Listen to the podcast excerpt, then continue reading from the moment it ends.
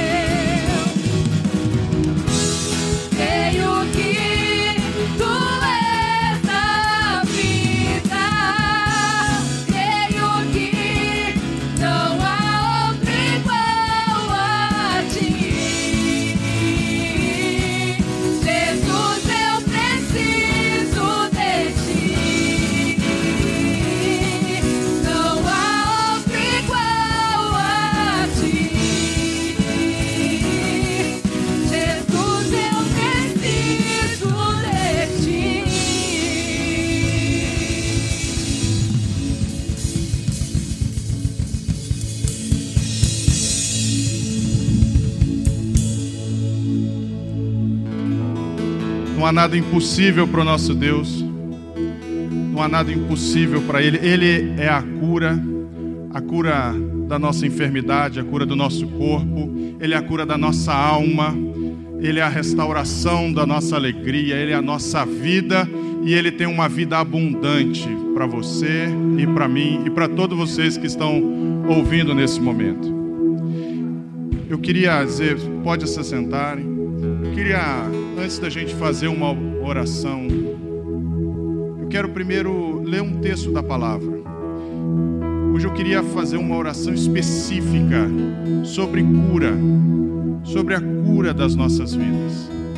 Há muitos irmãos nossos sofrendo com enfermidade, padecendo ah, em hospitais, UTIs. Hoje eu queria fazer uma oração sobre isso, mas antes eu queria orar.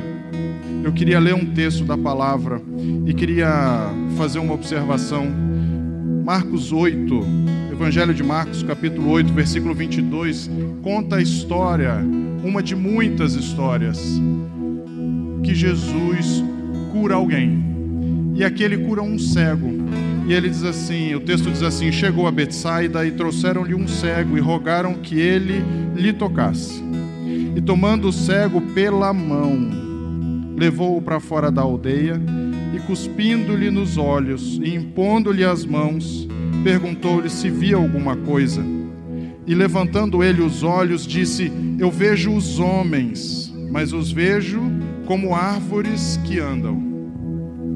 Depois tornou a pôr-lhe as mãos nos olhos, e ele, olhando firmemente, ficou restabelecido e já via ao longe e distintamente a todos. Eu quis ler esse texto porque ele retrata uma situação que às vezes você experimenta e nem se dá conta de como é o Senhor operando na sua vida.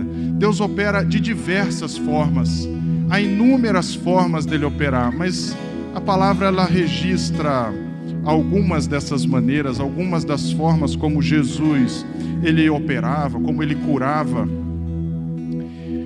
Bíblia relata a cura de três cegos. E em cada um deles ele curou de uma forma distinta, ele curou de uma forma diferente. Às vezes ele age na nossa vida como ele agiu com aquele cego que estava à beira de um caminho, e era Bartimeu, e ele dizia: Jesus, tem misericórdia de mim. Jesus simplesmente falou: O que queres que eu te faça? Eu quero ver. Então vê. Uma palavra, bastou uma palavra, imediatamente ele ficou bom. Às vezes Deus pode agir assim na sua vida, basta uma palavra. Às vezes ele faz de forma diferente. Às vezes ele tem um processo na sua vida. E ele te toma pela mão. E ele quer te tirar do ambiente em que você está ele quer te conduzir para uma experiência diferente. E quando chega aquele hora por você, ele vai agir e você vai melhorando. E agora você está vendo, olha, está melhor do que antes, mas eu ainda vejo como árvore. Então, espera um pouquinho, Deus vai continuar tratando com você. E daqui a pouco você, quando perceber, você está dizendo: agora eu estou vendo tudo, estou vendo ao longe, estou vendo distintamente. Às vezes Deus vai operando assim e você vai ficando melhor e melhor e melhor e melhor. E quando você vê Deus agiu na tua vida até a sua plena, a sua plena cura, a sua plena, seu pleno restabelecimento. Deus pode operar do jeito que Ele quiser, mas o fato, a grande verdade é, Ele tem todo o poder e toda a autoridade para curar a sua vida. Eu mencionei no domingo passado sobre um princípio bíblico e eu disse assim: tem hora que você precisa se pegar, ancorar a sua fé. Pega um texto bíblico, onde tiver uma promessa para você, você vai ancorar aquele, a sua fé naquele texto e você vai orar. E eu brinquei assim: eu, eu, faço, essa, eu faço isso. Eu digo, Senhor, o Senhor botou esse texto aqui, essa promessa na tua palavra, agora eu quero me apegar a ela. Porque o Senhor é fiel, o Senhor não mente. O Senhor disse, o Senhor vai cumprir eu aprendi um texto que fica em 1 João, capítulo 4, versículo 17. Ele diz assim: Porque nisso se aperfeiçoa o amor, para que tenhamos ousadia no dia do juízo. Porque assim como ele, se referindo a Jesus, assim como ele é, assim como Ele é perfeito, com seu corpo glorificado, cheio de toda autoridade e poder, sentado à destra do Pai, sendo amado, aceito, adorado pelos anjos, assim como Ele é na eternidade. Nós somos neste mundo. Se o diagnóstico médico para você é que você tem alguma enfermidade, você vai orar ao Senhor, você vai dizer: Senhor Jesus, assim como Ele é, eu sou nesse mundo. Jesus não tem isso, eu, não, eu também não vou ter. O Senhor vai me curar, o Senhor vai me fazer igual Jesus, assim como Ele é na eternidade. Eu sou neste mundo. Esse é um versículo poderoso. Se você aprender este princípio, você vai descobrir milagres na sua vida, você vai descobrir atuações poderosas na sua vida. Você vai experimentar o sobrenatural de Deus na sua vida. Você vai experimentar a eternidade aqui na terra. Eu digo isso não só porque eu ouvi falar, mas porque eu experimentei isso na minha família.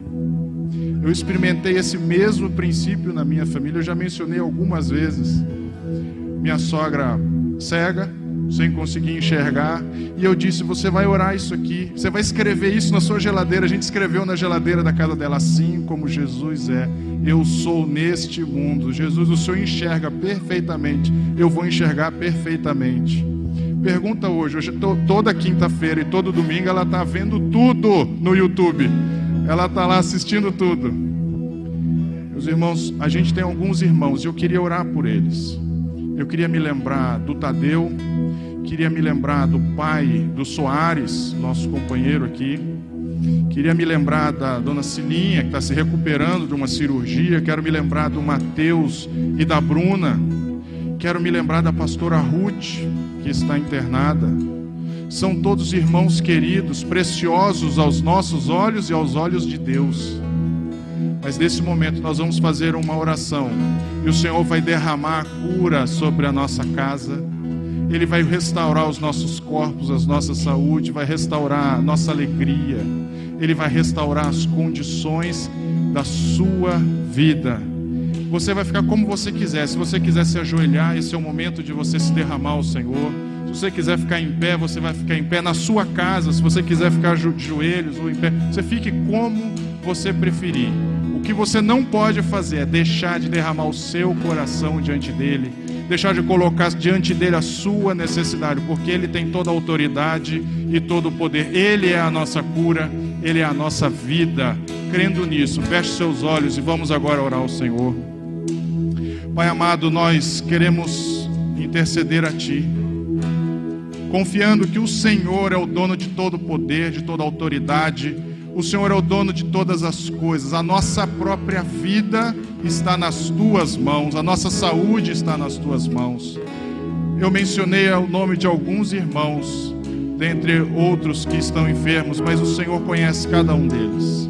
Visita neste momento, envia os teus anjos para confortar, para tirar toda dor, todo incômodo, para dar saúde em nome de Jesus. Cura esses nossos irmãos que o Senhor possa restaurar as casas, que o Senhor possa curar a alma, curar de toda tristeza, de toda frustração, de todo arrependimento. Senhor Deus, que o Senhor visite com a tua cura, com teu bálsamo, visite cada coração que se derrama neste momento diante do Senhor. Nós oramos a Ti, porque cremos que o Senhor é a cura, nós cremos que o Senhor é a nossa vida, que a nossa vida está nas tuas mãos. Por isso nós oramos em nome de Jesus. Amém. Amém.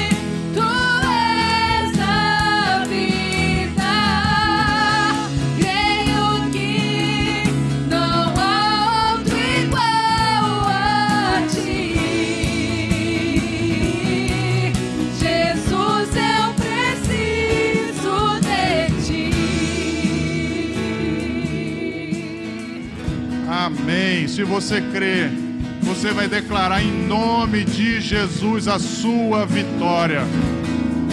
Ele é a sua vida, Ele é a sua cura. Você pode depender dEle, você pode reclinar a sua cabeça nos ombros dEle, no peito dEle, porque Ele, Ele tem a sua vida nas mãos dEle. Esse é um momento agora que você vai ter de ofertar a sua vida, de derramar o seu coração em adoração, em honra ao Senhor, por meio dos teus dízimos e das tuas ofertas. Esse é um princípio que a gente acredita, crê e pratica, porque a gente entende que quando faz isso, a gente reconhece que o Senhor é aquele que é a fonte de todo bem na nossa vida, o Senhor é a fonte de toda provisão, é a fonte de toda saúde, de toda alegria, da preservação que nós temos. O Senhor é a fonte de todo bem. Isso é uma garantia da palavra. Ele, todo bem que nós temos vem dele. Por isso, a gente vai agora ter essa oportunidade de ofertar e de fazer os nossos dízimos ao Senhor. E quem está aqui vai ter essa oportunidade. Se você está na sua casa, vai poder fazer isso eletronicamente, vai ter os dados bancários na sua tela. E esse é um momento que você pode aproveitar para declarar com fé: Senhor, eu faço isso porque acredito que nesse ato está um culto, uma adoração ao Senhor. Neste ato eu sei que o Senhor ele entra na minha frente pela própria palavra do Senhor. Ele diz: "E você vai fazer prova de mim, ver se eu mesmo não vou repreender o devorador". Ele entra na sua frente e diz assim: "Agora é comigo".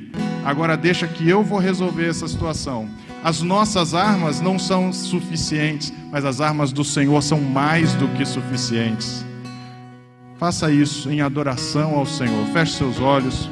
Pai amado, nós consagramos a Ti toda a oferta, todo dízimo, como reconhecimento de que tudo que nós temos de bom, todo bom presente, toda boa dádiva vem do Senhor.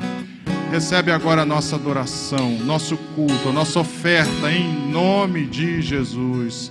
Amém e amém.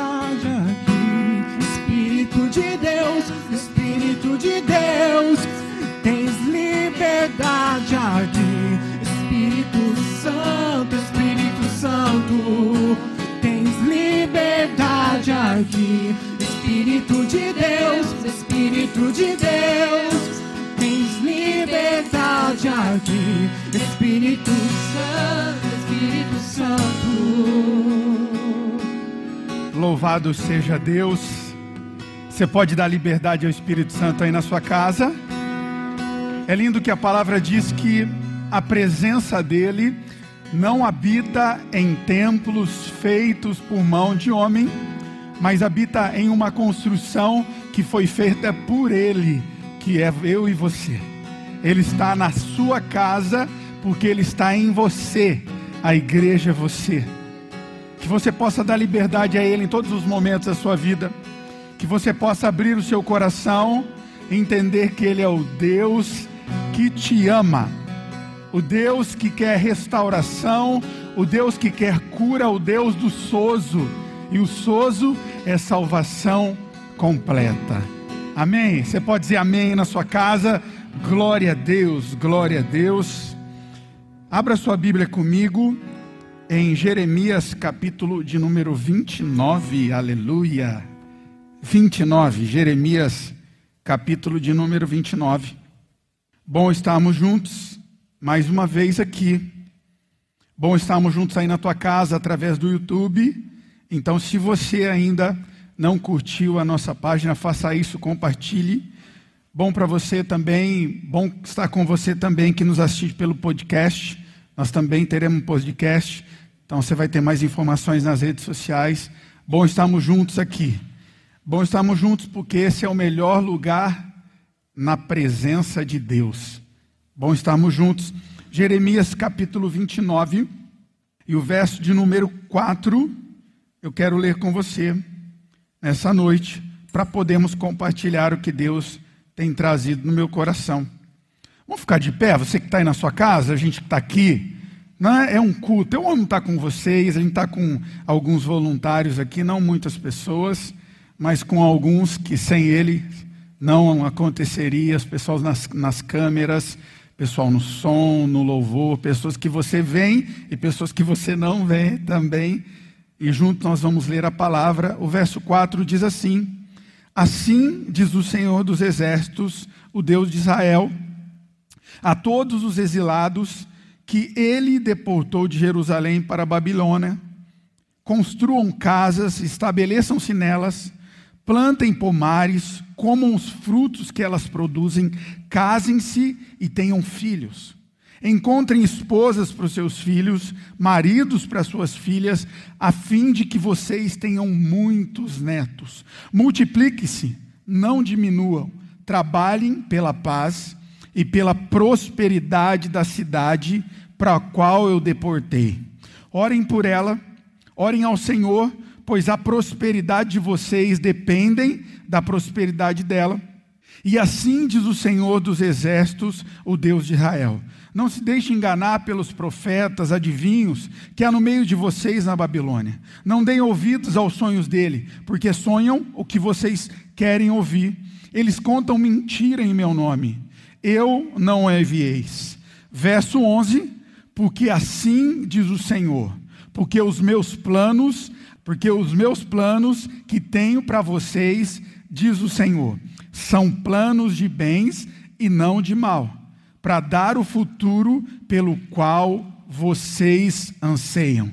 E naqueles dias, quando vocês clamarem por mim em oração, eu os ouvirei, e se me buscarem de todo o coração, me encontrarão. Serei encontrado por vocês, diz o Senhor, e acabará o templo de exílio, e eu o restaurarei. Amém. Eu quero orar mais uma vez com você, Pai. Obrigado por estarmos aqui juntos na tua casa. Obrigado por tudo o que nós já fizemos aqui. Pedimos que o Senhor possa continuar a nos dirigir nessa noite, em nome de Jesus. Amém e amém. Pode se sentar, você que está aí na sua casa também, você que nos ouve aí pelo podcast. É, eu quero falar sobre esperança. E esperança, ela está vinculada muito à minha sua vida. Há uma frase que ela é muito popular, você já deve ter ouvido ou você já até deve ter falado, que diz que a esperança é a última que morre. Você já ouviu isso? A esperança é a última que morre, mas por vezes eu e você percebemos que a esperança que nós temos em algo, ela está por um fio. Você já ouviu a frase também que diz: é, eu já estou perdendo a esperança. Eu já estou perdendo a esperança. Ou até pode ser que você já falou isso. Eu estou perdendo a esperança é, da, da minha família, eu estou perdendo a esperança do meu trabalho, dos meus negócios, do meu relacionamento com Deus. E hoje é sobre esperança que eu quero falar. Quando eu orava no que pregar nessa quinta-feira, eu me lembrei de uma situação quando eu era garoto. Eu era um adolescente já quase jovem. Eu então estava brincando com outro menino e eu me lembro que na brincadeira, eu não me lembro da brincadeira, mas eu me lembro do que aconteceu, porque o que de fato me marcou foi o que aconteceu.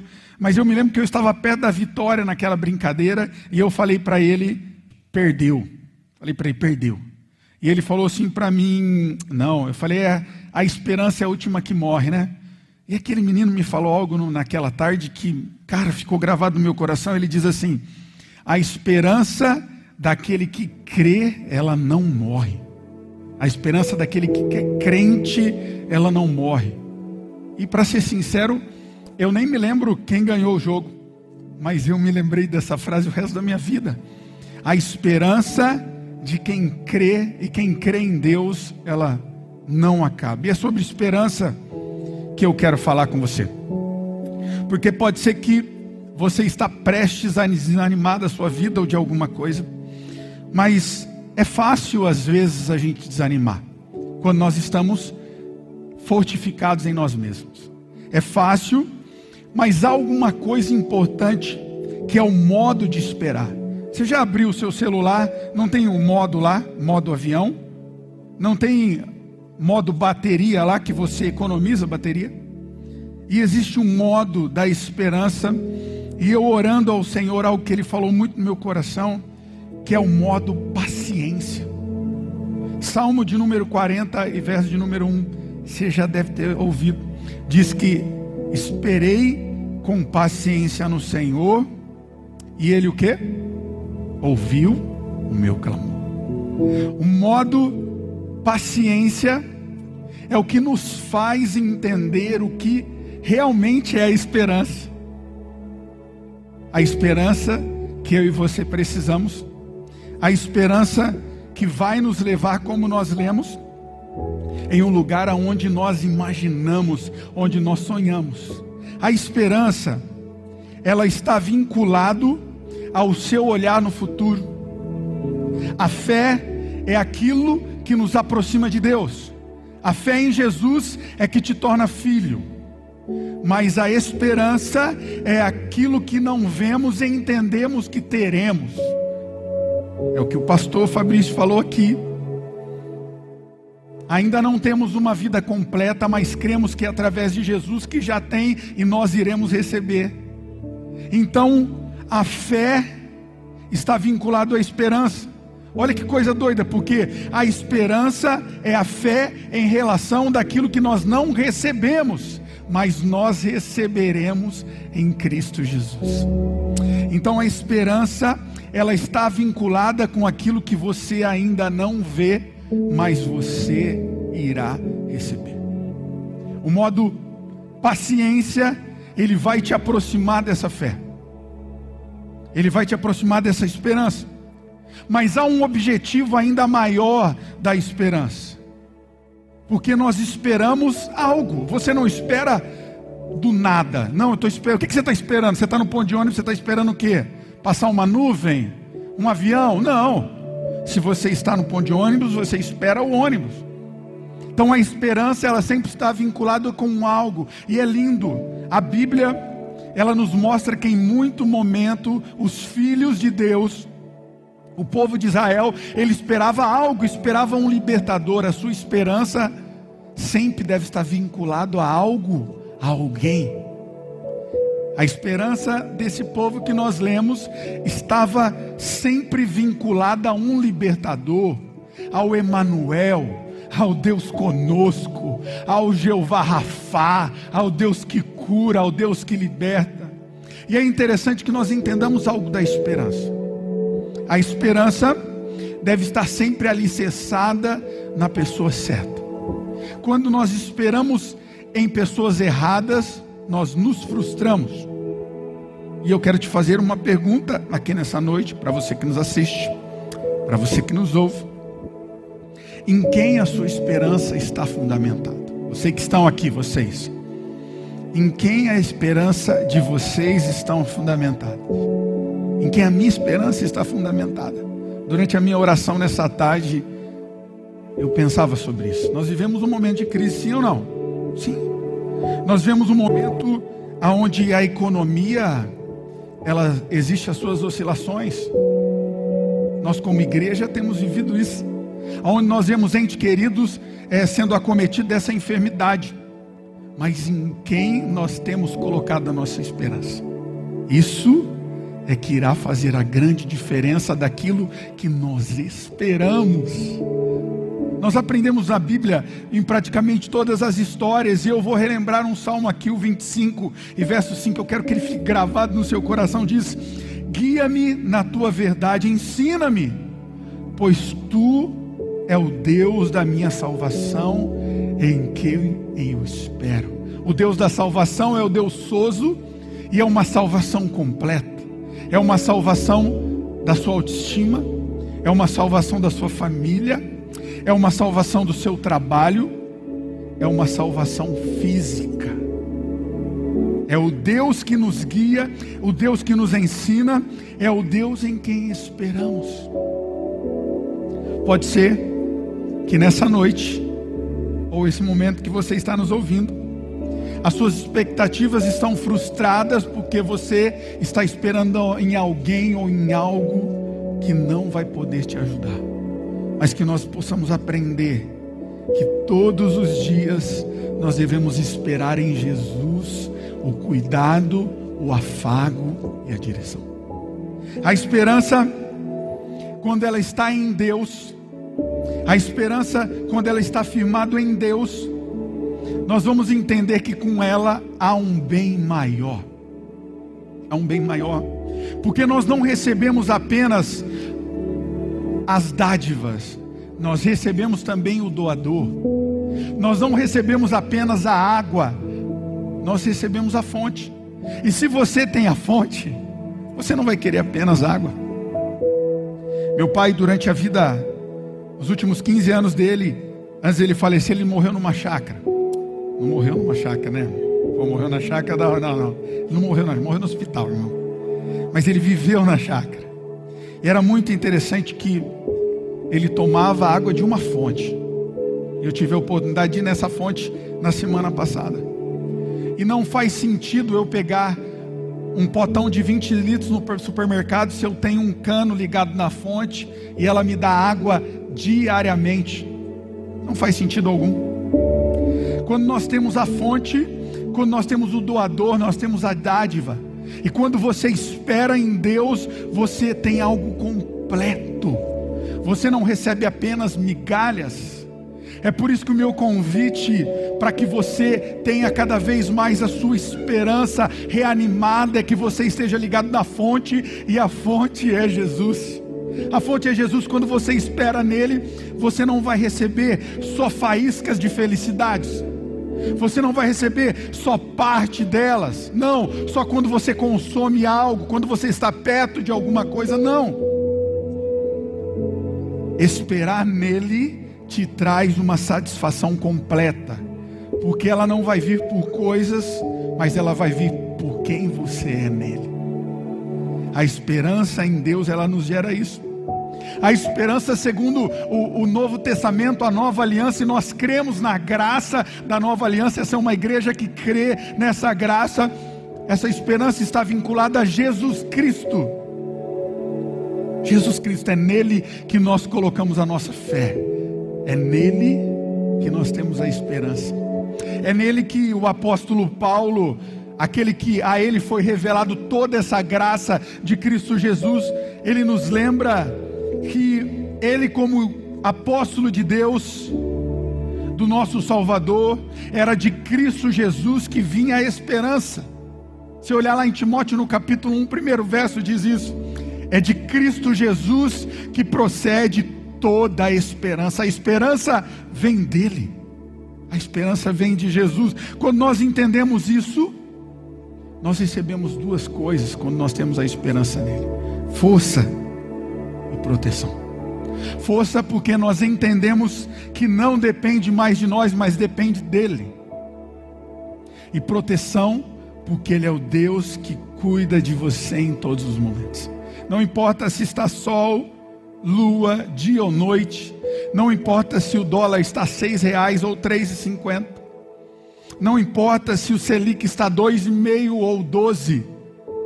Ele vai cuidar de tudo. Quando esperamos nele, ele é o Deus que cuida de tudo. Se você já se batizou nas águas, você provavelmente fez uma confissão de fé. Provavelmente não você fez, você pode não se lembrar. E eu quero te desafiar a também ter uma confissão de esperança. A confissão de fé, ela prova em quem você crê no Senhor Jesus, que há uma decisão através da fé nessa nova ligação em Cristo Jesus. A confissão da esperança está em Hebreus no capítulo 10 e no verso 23 e diz que nós estamos firmes, convictos da esperança, e com ela não vamos vacilar, pois sabemos que a promessa é fiel. Eu quero te desafiar a em momentos que vai brotar a desesperança em você, você começa a relembrar aqui quem te prometeu. Quem te fez a promessa da restauração, do cuidado, de portas abertas, não foi um homem como eu, e é por isso que essa igreja Casa Viva está firmada em Cristo Jesus, o Rei dos Reis, não está baseada em um homem, em um apóstolo, não, num pastor, não, nós estamos firmados em um Jesus Cristo de graça e amor e favor, é nele em quem nós confiamos, é nele que nós colocamos a nossa esperança. E a nossa esperança ela é revelada através da palavra de Deus. Quando eu e você abrimos a Bíblia, como abrimos hoje, nós veremos textos e mais em cima de textos, aonde fala a palavra esperança, em outros outros mais que a palavra esperança ela não está explícita, mas ela nos mostra que há um porvir. E esse texto nos fala muito disso. Quando nós lemos o verso de número 4. Nós lemos ali que o povo havia sido exilado para a Babilônia. Eles haviam sido tirados da sua terra. Eles agora eram estrangeiros onde eles estavam. Eles haviam sido deportados para Jerusalém, mas há uma palavra de Deus para eles. Reconstruam a sua vida. Reconstruam, edifiquem as suas casas plantem sementes, frutos. E quando nós plantamos frutos, é porque nós colheremos, quando nós plantamos sementes, é porque nós colheremos frutos. Quando a palavra de Deus casem os seus filhos, porque há uma prosperidade familiar, filhos, ele diz ainda casem as suas filhas, cuidem dos seus netos. Há uma promessa de Deus que mesmo numa terra onde eles eram estrangeiros, haveria uma prosperidade, um cuidado. E haveria esse cuidado porque eles estariam ali. Olha que lindo o verso 7: trabalhem pela paz naquela cidade, trabalhem pela prosperidade, porque a paz e a prosperidade elas provêm de vocês, elas vão depender de vocês. Há uma promessa que não somente eles seriam abençoados, que não somente haveria prosperidade nos frutos das suas sementes, que não apenas os seus filhos iriam ter netos, mas que a terra seria abençoada, porque eles estariam ali. Há uma esperança, uma esperança de prosperidade, e eles veriam isso. E eu ouso a me dizer, eu ouso a dizer nesta noite a profetizar para você que está aqui, está nos ouvindo e nos vendo, que há prosperidade no lugar aonde você está, porque você está lá. Não há prosperidade porque é uma empresa grande, multinacional e agora o dólar está seis reais. Não, há prosperidade ali porque você, como filho de Deus e luz, vai gerar luz naquele lugar. Há prosperidade na sua família. Mesmo você olhando para você e dizendo: Eu sou tão pequeno, pastor, e só eu conheço a Jesus, mas vai haver prosperidade lá, porque você está naquela terra. Porque a paz provém de você, porque a prosperidade provém de você que está plantado em Cristo Jesus a sua vida vai ser transformada, a sua geração vai ser transformada, porque um dia você decidiu confiar em Jesus e entregar os seus caminhos a Ele. Não importa onde você está, não importa se às vezes você se sente triste ou você se sente até estrangeiro, sabe, sentir um peixe fora da água. Você pode até se sentir assim, mas através da sua oração através das palavras da sua boca, Deus vai gerar prosperidade, salvação e cura, porque Ele é o Deus soso. Ele é o Deus de salvação. E ele ainda continua dizendo: as palavras que lançaram contra você dos profetas dessa terra, não acreditem que é mentira. A palavra sobre a sua vida de morte, que você não vai dar certo, que as coisas não vão acontecer, que a sua empresa vão fechar, que essa enfermidade é para a morte. E isso diz o Senhor aqui para mim para você, não são palavras dele, são mentiras. As palavras dele é de cura, diz que o diabo vem então para matar, roubar, destruir, mas Deus, o Senhor Jesus, ele vem para te trazer vida e vida com abundância. As palavras que as pessoas têm lançado contra você não são deles. E ele deixa claro aqui, são palavras mentirosas. Os sonhos deles não ouçam porque são mentiras. Mas aí ele volta a falar as promessas dele.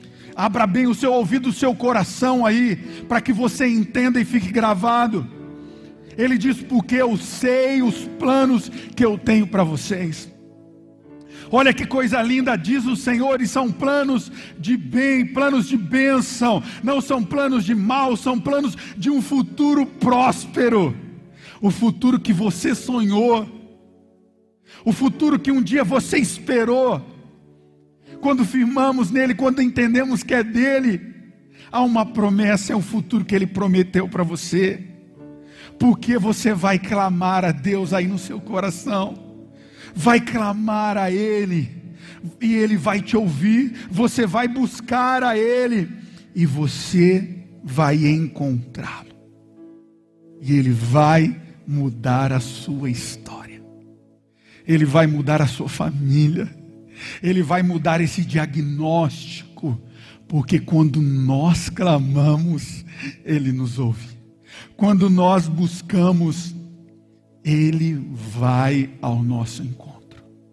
A esperança para você, porque essa esperança está alicerçada em Cristo Jesus. A palavra diz que enquanto muitos confiam em carros e cavalos, nós confiamos em Senhor, no Senhor. Quanto muitos confiam em estratégias humanas, quanto muitos confiam em cinco passos para ter vitória, quanto muitos confiam no seu braço forte, no que eu vou fazer, essa igreja confia na graça e no amor do Senhor Jesus. Você confia nesse Deus de graça, porque Ele já fez por você lá na cruz. Ele disse: Filho, já está consumado. Filho, eu já curei. Filho, eu já abri a porta. Filho, eu já transformei. Basta que eu e você possamos crer. E eu queria orar com você. Eu queria orar com você. Você que está nos ouvindo, você que está nos vendo a esperança. A esperança para você, porque, como eu disse aqui no começo, aquele menino um dia me disse: Nós que cremos jamais perdemos a esperança. Nós que cremos jamais desanimamos, porque nós cremos no poder de uma promessa que é viva e que é infalível, e num Deus que já consumou e já fez por mim e por você. Eu queria orar. Eu não sei se você aí na sua casa deseja se ajoelhar, levantar, se sentar, mas eu sei que Ele vai te visitar. Eu sei que Ele vai te tocar nesse momento. Eu sei, eu sei que na sua vida vai brotar cura, libertação, restauração sobre a sua casa, sobre a sua família e prosperidade, porque essa é a promessa dele em nome de Jesus. Põe a mão no seu coração. Espírito Santo, nós estamos aqui, mediante a tua palavra, é infalível, Deus. E a tua palavra nos ensina que tudo já foi consumado. E a tua palavra nos diz que aquele que espera no Senhor, espera no Senhor aqueles que clamam. Ah, Deus, é eles encontram salvação, eles encontram cura, prosperidade, libertação. E é nesse nome, no nome de Jesus, que nós clamamos. E quando nós clamamos, ah Deus, o Senhor nos ouve, ah Pai. Quando nós procuramos, nós nos encontramos, Deus. E esses teus servos, Pai, que estão nos ouvindo e nos vendo agora, está clamando a Ti pedindo por socorro. Socorro. E o Senhor é um Pai bom que socorre os seus filhos, que nos traz cura, que colhe as lágrimas daqueles que choram, Pai. Deus que traz salvação, aqueles que levantam em alta voz, oh Pai, que apenas não conseguem nem falar neste momento mas apenas choram. Espírito Santo visita. Deus aumenta a nossa fé porque nós estamos firmados em um Deus, não em homens, não numa igreja, Pai, mas em Ti, Jesus. É por isso que nós clamamos e é por isso que eu declaro e profetizo, Pai, que o Senhor está visitando cada pessoa em cada casa, no carro, Pai, está repreendendo o espírito de morte, Pai, pensamentos de morte, pensamentos, Pai, de destruição de famílias, Pai, de falência. Eu declaro que que diz a tua palavra, pois como o Senhor é, assim nós somos, em nome de Jesus. Diga amém, diga glória a Deus.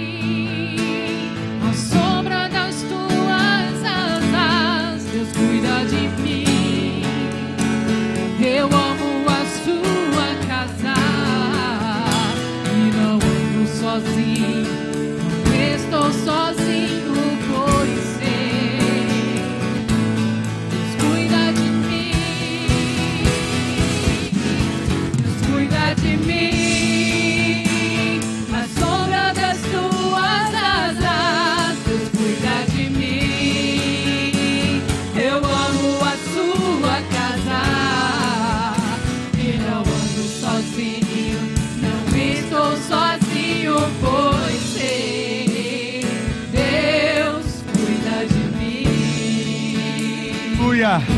Deus cuida de você, Deus cuida da sua família, Deus cuida dos seus sonhos, Deus cuida dos seus negócios, em nome de Jesus. Amém. Que Deus possa te abençoar grandemente, poderosamente. Quero te abençoar aí na sua casa, onde você está. Estenda a sua mão. Que o amor do nosso Deus, o nosso papai, o nosso Aba esteja com você. Que a graça do Filho Jesus, que derramou o seu sangue na cruz e disse: Já está consumado, esteja ao teu lado, que a presença, a consolação do Espírito Santo esteja com você em todos os dias da sua vida, que Deus te abençoe, tenha uma noite de paz em nome de Jesus. Um beijo e até domingo.